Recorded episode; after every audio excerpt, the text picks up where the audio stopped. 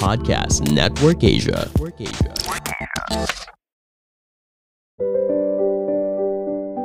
Are you confused, overwhelmed, and worried about your homeschooling journey?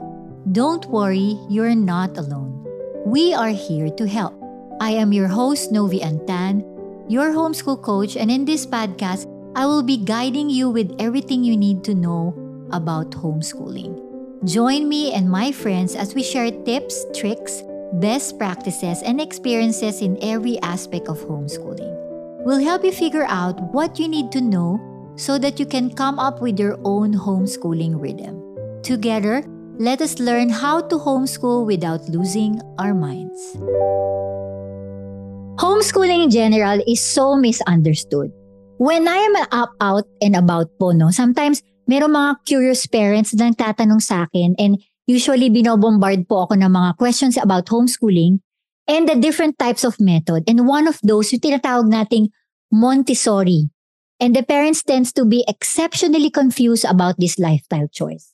In today's episode, we are going to talk about this Montessori method of education as it works in real life, as revealed by a real homeschooling mom, and the things you didn't know about Montessori.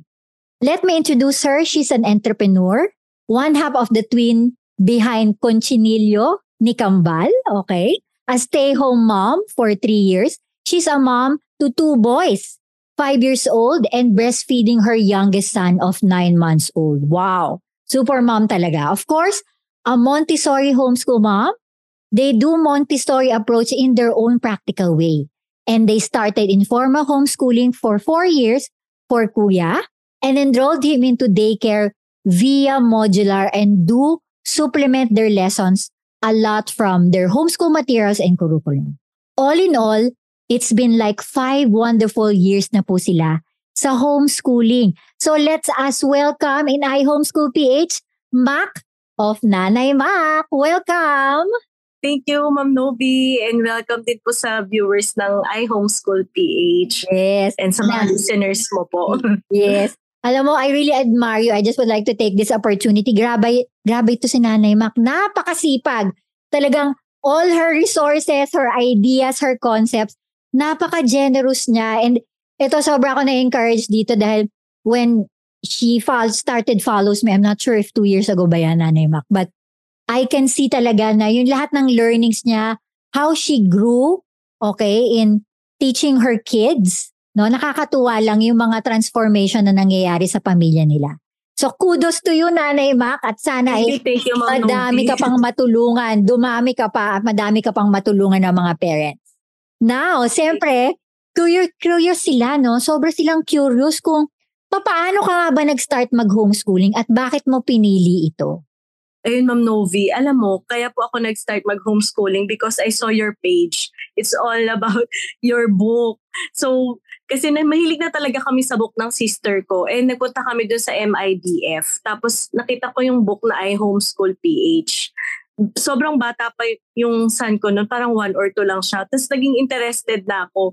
So, do alam kong malayo pa, but I bought that book para alam kong, tapos after that, na-encourage na akong mag-homeschool Though, nung na-encourage ako, marami din akong na-realize sa mga traditional school na kaganapan. I mean, parang mas marami pa akong gustong baguhin, mas mag, na mas kasi na, nagkaroon din ako ng mission tsaka vision na dapat yung anak ko joyful, ma-enjoy niya lang happily yung pag-aaral niya.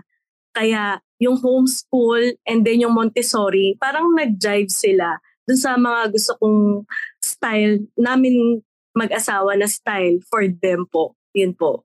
So, yung husband mo naman okay na okay sa homeschooling? I mean, yes po, does he agrees with that? He agrees po. And we also prayed for it din po na talaga kumpara dun yung path namin. Kasi nung pag nag attend din po ako ng mga seminar, yung mga, kasi disclaimer din na I self-study din about Montessori, tsaka yun, yun nga po yung homeschooling. Kaya pag nag attend parang take it one year at a time daw po. So pray lang din ng pray para kung talagang para sa amin yung path na yun, doon talaga kami ililid ni Lord para doon. So far, naging sold naman siya doon sa idea ng homeschooling and even yung Montessori itself din po. Oo, ang galing nun kasi I still remember when I started 16 years ago in homeschooling. Ang sikat talaga Montessori eh. Yung later part na lang yun, siguro, siguro mga 5 years ago lang yung mga Charlotte Mason, Waldorf, yung mga ganong method. Pero si Montessori talagang sobrang sikat sa Pilipinas. And if I may blurted it out, no, yan yung mga unang-unang method na ginamit ko rin. Kasi eclectic ako, no. When you say eclectic, Nanay Mac, yung iba't ibang method na ginagamit mo sa isang bata. Kasi iba't iba sila ng style. Kasi tatlo yung anak ko. So iba't iba sila ng style of learning curve. So one of the things that I really love with Montessori is yung tinatawag nilang yung shelf work, no? Na ginagamit na mga activities. Gustong gusto ko yung mga activities na ginagamit about the hands, about life, about real life experiences. So, before I go ahead of my question, no, on your end, ano nga ba talaga ang Montessori approach? Kasi some of the parents sinasabi nila, ay, hindi ata para sa akin yan. Pero, what is your definition of Montessori? So, let me first share about Montessori kasi yung iba din po sa confusion na part, doon lang, nito lang din, pag sinishare ko, doon lang nila nalalaman na tao pala siya, doktor pala siya. So, parang baka ang feeling nila elite or masyadong complicated. Pero i-level natin doon sa parang layman's term po ba yun? Parang ganun na si Maria Montessori, siya ay Italian physician sa first female Italian physician. Tapos nagkaroon siya ng magandang objective or goal para sa mga bata na ang bata ay hindi yung parang hindi basta walang malay, walang alam. Parang na-discover niya yung scientific method or pedagogy na turuan yung mga bata dahil they have something like na absorbent mind, sensitive period. And ang pinaka nagustuhan ko rin po sa Montessori approach is do maraming principles behind is yung love for learning din. Doon ko lang din, nito lang din po kasi ako nag-check about Charlotte Mason. Parang nagkakapareho sila doon sa love for learning na yun yung tinuturo ni Dr. Montessori, ganun din si Charlotte Mason. So ibig sabihin, kahit anong approach, basta ang bata ay masaya, nag enjoy at gusto nila yung ginagawa nila, nandun yung retention. nag enjoy sila, nandun natututunan nila yung mga bagay-bagay po. Yun po. hey there! Alex Calleja here. Bakit ako nandito? Kasi gusto kong ipaalam sa'yo na may podcast din ako. It's called Punchline with Alex Calleja. I talk about everything. Serious, happy, sad, pero sa dulo, may punchline or may comedy. Again, it's Punchline with Alex Calleja. Available on Spotify o kung saan ka man kumukuha o naikinig ng podcast. Namumukhaan kita, nilista ko pangalan mo, kaya see you there. Yes, totoo yun, no? If I may quote yung quote ni Maria Montessori, sabi niya, The child making use of all that he founds or he finds around him shapes himself for the future. So yung Montessori homeschooling, it is beyond yung shelving or beyond, tinatawag niya parang three-period lesson na sinasabi, di ba? Opo. It is really preparing the child for life. Sabi nga niya, di ba sinasabi rin na dapat education must start at birth. Kasi parang, di ba, ang, ang, ang sometime implication, na Novi, kailan ba ako magsa-start mag-homeschooling? Sinasabi ko sa mga nanay, nag-homeschooling ka na, mula na nanganak ka, nag-homeschooling ka na, alam mo ba? Kasi, yun yung magandang idea na binigay din sa akin ni Montessori at that time. But, on a nutshell, no, thank you for, you know, giving us that definition. But how does someone begin homeschooling with Montessori in a practical note? Sige po. Yung sa amin po, parang, di ba parang dalawa yung homeschooling, informal and formal. So, syempre, pag mga small kids talaga, you start with informal. And ang sinasabi ko lagi, practical, practical. Ano yung matatandaan niya? Ano yung doable for them? Ano yung age appropriate for them? Doon ako nang gagaling pag sinabi kong practical na practical in a sense na wala kang masyadong bibilin. Nandiyan na sa harap mo, gagamitin mo na lang. So, paano ba yung approach na yon? once na mobile na sila, nakaka, may balance na, kaya na nila. Of course, yung sa hands, it's always about fine motor para malakas. Kaya nilang magpatay na sindi ng ilaw, ng gripo, ng anong pwede nilang gawin sa hands nila na makaka-contribute sila sa bahay. And matutulungan nila yung sarili nila, yung hygiene or self-care din po. na which is dinedevelop through routine. Mga pagtututbrush or ini-involve mo sila gamit ang child size na knife or pang, para pag may balanse na sila, they can do pagkuha ng tubig sa ref or pag-prepare ng cereals nila. They will not depend too much on you. And at the same time, dadali nila yon Yun nga po yung sasabi na education is preparation in life itself.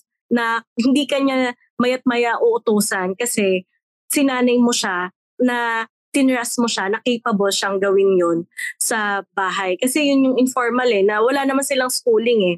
Pero hindi mo alam din, natuturuan mo na sila sa buhay na nagiging independent sila sa pagkain, yun nga po, sa self-care, or ano pa ba, yung pag-provide mismo ng access, hindi naman kailangan mamahaling stool.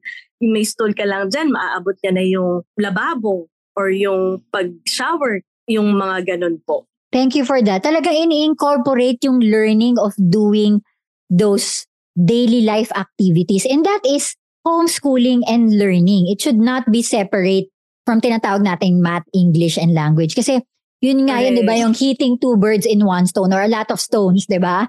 Na Opo. sometimes, di ba nga yung pag gagawa ng cheque, for example, sometimes may mga, natandaan ko nung college ako, nanay Mac, yung classmate ko talaga, sabi niya, no, ako pumunta ng bangko, bakit di ako marunong mag-fill up ng deposit slip? Ha?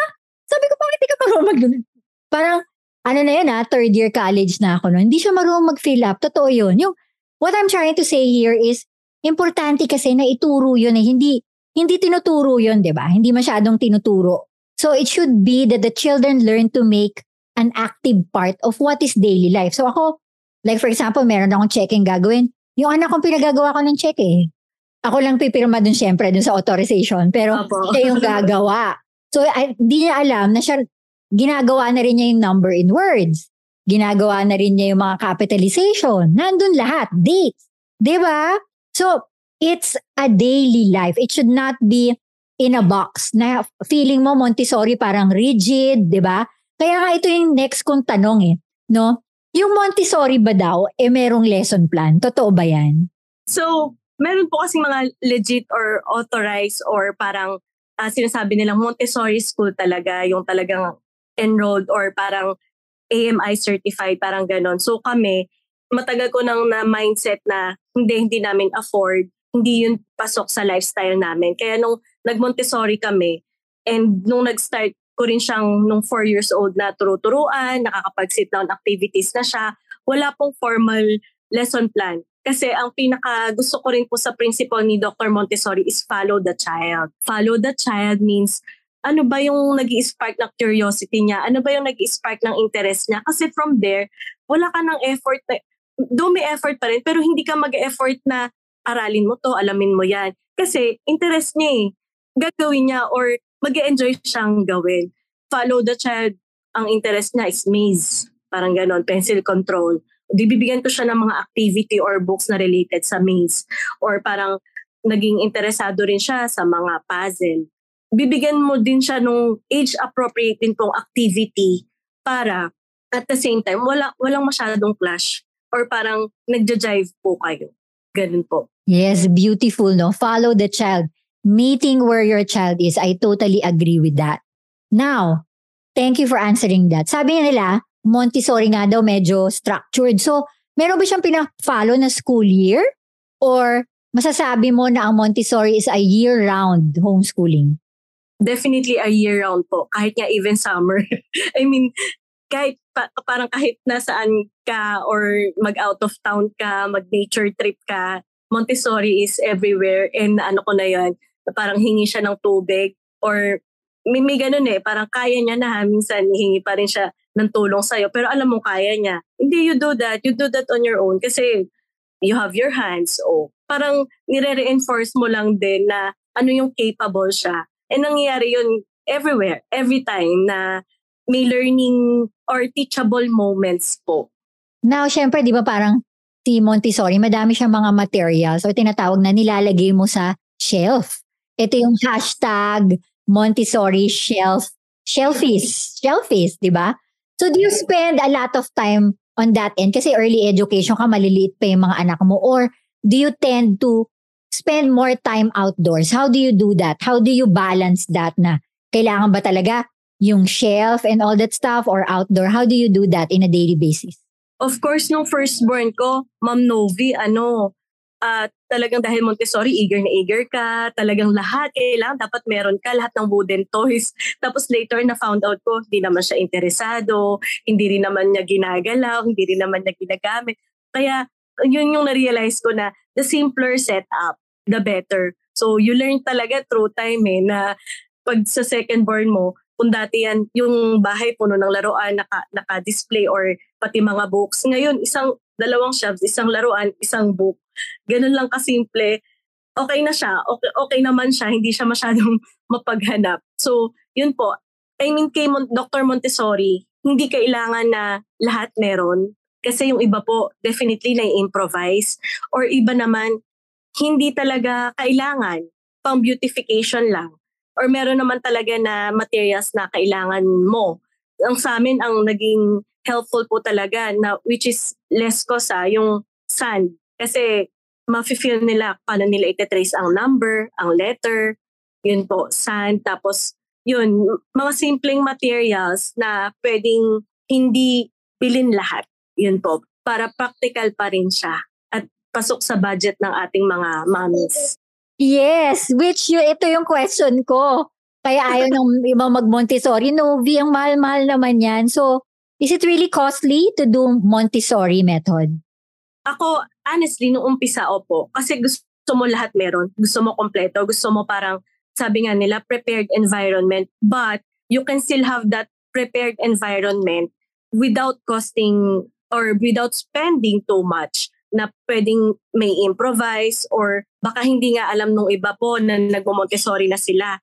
Nagmo-Montessori na pala sila, mean, hindi pa nila alam. Kasi nga, yung sa gawaing bahay, ini-involve mo sila sa practical life, pagtitiklop or pagsasampay, pag matutong gumamit ng washing machine. As in, ganun siya ka-practical para po sa, yun, gusto ko kasing ipaalam sa iba na hindi siya costly. I mean, pwedeng pwede kang mag-Montessori even if you have this own materials only, you have this lang. Pwedeng pwede po talaga siya.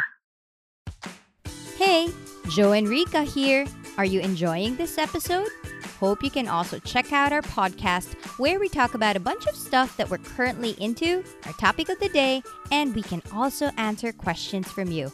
Anything goes. Anything Goes with Joe and Rika is available wherever you listen to podcasts, powered by Podcast Network Asia. Check us out after listening to this one. Yeah, Nanay Mac, I totally agree with you. That's why, if I may say, no, kasi I, I have often recommended to parents to start slowly. Kasi syempre, overwhelmed ka sa social media ngayon na, uy, mayroon ganun si Nanay Mac, si Miss Novi, may ganyan, may ganito, si ano. Sometimes, hindi mo pa kailangan binibili mo na actually. And the goal here is, sometimes kasi yung mga materials, like yung sinabi mo, di ba? Hindi pala type ng anak mo pero nabili mo. So something like that, you need to figure out not to buy too many materials at once, no? And you have to figure out also to use them correctly kung magmamatch ba sa anak mo. And you have to let, you know, parents, you have to give yourselves and your kids a chance to adjust to a new way of learning in different types of materials, no? Like for example, yung, di ba yung sa sand, I think ginupit-gupit ko lang, bumili lang ako sa bumili lang ako sa hardware tapos shinape ko lang yung alphabet into ano yung yung sandpaper. Tapos ang pinaka na-enjoy ko I still remember is one of DIY is yung nagtatahi ka. Tinatahi Yes, mo yung mga li-. Oo, I love that. So Nanay Ma, can you give us some DIY that you did na meron ka sa loob ng bahay mo na you use at home na masasabi mo na pwede yon as a Montessori? Yes po, ano lang, yung simpleng silya, pero kay, pwede niya nang tuntungan, doon lang ako na-amaze eh, na pwede niya nang, kasi nung 2 years old siya, nakita niya ako naghuhugas ng bottle niya, nagawa niya, walang kaate-ating tools, yung asin simpleng silya lang, pinanik niya, pumunta siya ng lababo. Yung kasi, baka isipin yung iba na DIY, they don't have the time, they don't have the, the energy, parang mga simpleng ganun lang, pwede mo nang i-turn around as Montessori approach or you are already providing access to them to them po na ganon. Sa mga DIY, honestly hindi ako masyadong ma-DIY po. May mga nag-gift, ginift kami ng beads. Tapos, yun, very useful. If others can do it, number beads, gaano karami ang isa o may one bead. Yung number beads po, naging very useful sa amin. And also, hindi siguro po ako ma-DIY but I normalized dun sa page ko dati yung pre-love. Siguro yun. I mean, pre-love materials na wooden kasi ang kaya nga sinasabi nila ang wooden toys po ay parang very useful kasi matibay. You can pass it to the next generation. Even ang books na may cost sa una pero ang resale value niya, pwede mo siyang i-resell kasi maganda pa siya or maganda yung title ng book na yon. So yun po. Kung meron man siguro kung na-share sa ibang mga parents is yung normalize yung pre-love, okay lang na pre-love. Kasi as long as malinis, na sanitize, it will still say serve its purpose. Yun nga, yung purposeful materials, meaningful materials din po at home. Yeah, it is really a very good investment. Ako, I really encourage, if you really want to invest in educational materials, wooden toys or wooden educational resources are really good. I'm gonna tell you, yung ginamit ng anak ko, yung panganay ko na 21 years old na, nandito pa. Hindi ko alam paano ko, yeah, I mean, sinasabi ng mga anak ko, don't give it yet, Mar, or I want my kids to use that too. So, nagamit ni panganay, ni pangalawa, at pangatlo. So, hindi mo na kailangan bilhin ulit kasi nagamit. Saka, hindi siya na out of style, di ba, Nanay Mac? Yun Correct pa rin yun eh. Hindi mo na kailangan. It's just that, i-guard lang natin yung mga mata, mata natin kasi meron talagang bagong lalabas, no? Pero, one of the things that I learned, you really have to be content. Kung ano yung meron ka, eh kung natututo naman yung anak mo doon, then be satisfied with that, di ba? Yun ang kailangan natin gawin para hindi masyadong mahal. Nako, yung asawa ko, pag sinabi niya, oh, kailangan mo ba talaga yan? No, di ba? Need ba yan or want? So, we really have to guard our hearts on that end. Nako, ang dami-dami ko natutunan sa'yo, Nanay Mac. No, sobrang maraming maraming salamat sa lahat ng itinuro mo. So, to just, you know, have sealing about this conversation that we have today, ano ang ma-advise mo sa ating homeschool parents who are interested to do Montessori homeschooling but they're scared and they think they cannot do it? Siguro po ano, parang may meron kasi tayo sa una pag early childhood ang nagiging automatic na nila paano ko tuturo ang magbasa, paano ko tuturo ang magsulat. Yun yung usual na yung nagiging tanong po sa page ko eh. Parang let's not bata pa sila eh. Let's not focus of course that's part of talagang important part ng skills ng literacy. Pero let's not focus on that. Palakasin muna natin yung fine motors nila. Yung pre, mga pre-write, let's focus on pre-writing activities na hindi ka naman masyadong magagastosan. Like yun nga yung sinasabi ko kanina, effort din na magbukas ng pinto, di ba? Palalakas yung mga kamay nila, yung switch ng ilaw, ng gripo, turuan sila yung mga simple things that they can do in their hands. Sabi nga, di ba, what the hand does, the mind remembers dun sa kay Dr. Montessori. So yun, advice ko, kasi dalawa yun eh, inano niya, fine motor and gross motor. So kapag nag-focus tayo with that activity, sa loob pa lang ng bahay ah, without spending too much, maha-harness na nila yung skills that they need in life to be independent, to be self-assured individual po. So, nakakatuwa lang yung mga lahat ng na-share mo, no? Kasi one of the things that I learned with Montessori, if I may quote her, sabi niya, education is a natural process carried out by the child. And it's not acquired by listening to words, but by experiences in the environment. So, experiential talaga ang homeschooling. Experiential talaga si Montessori.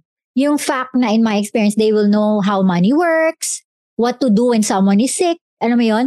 How to build emotional connections with people of all ages, di ba? Hindi lang nakabak sa isang age and build bridges with people from different backgrounds. So, ang maganda sa mga anak natin, madaming experiences na may encounter sila. So, because the goal here, parents, is to, we need to heavily invest in educating the mind, no?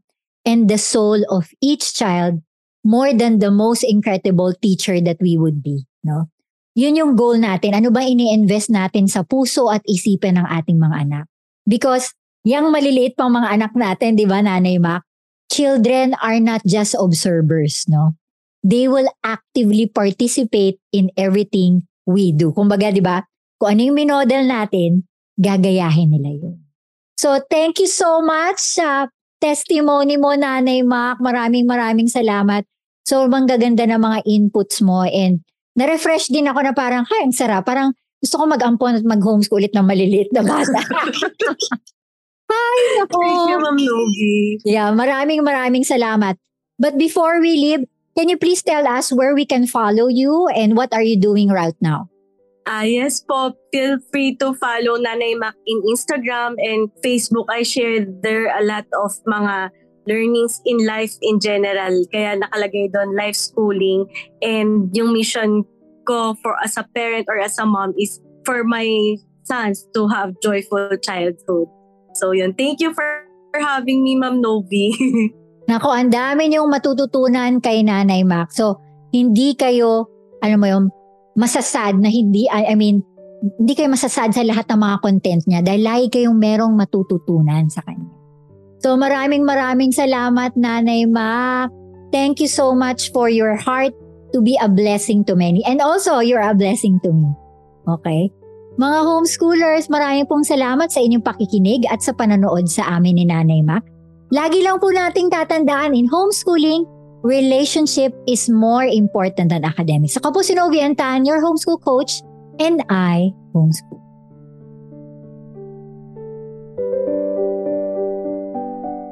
Thank you so much for listening to this episode of I Homeschool PH podcast. If this episode helped and encouraged you, please do subscribe and rate this podcast and leave a comment. Don't forget to spread the word by screenshotting it and sharing it to your friends on social media. I'd love to hear how God has encouraged your heart today. You can also find me on Facebook, Instagram, TikTok, YouTube, and Twitter. Until the next episode, wishing you a day filled with grace.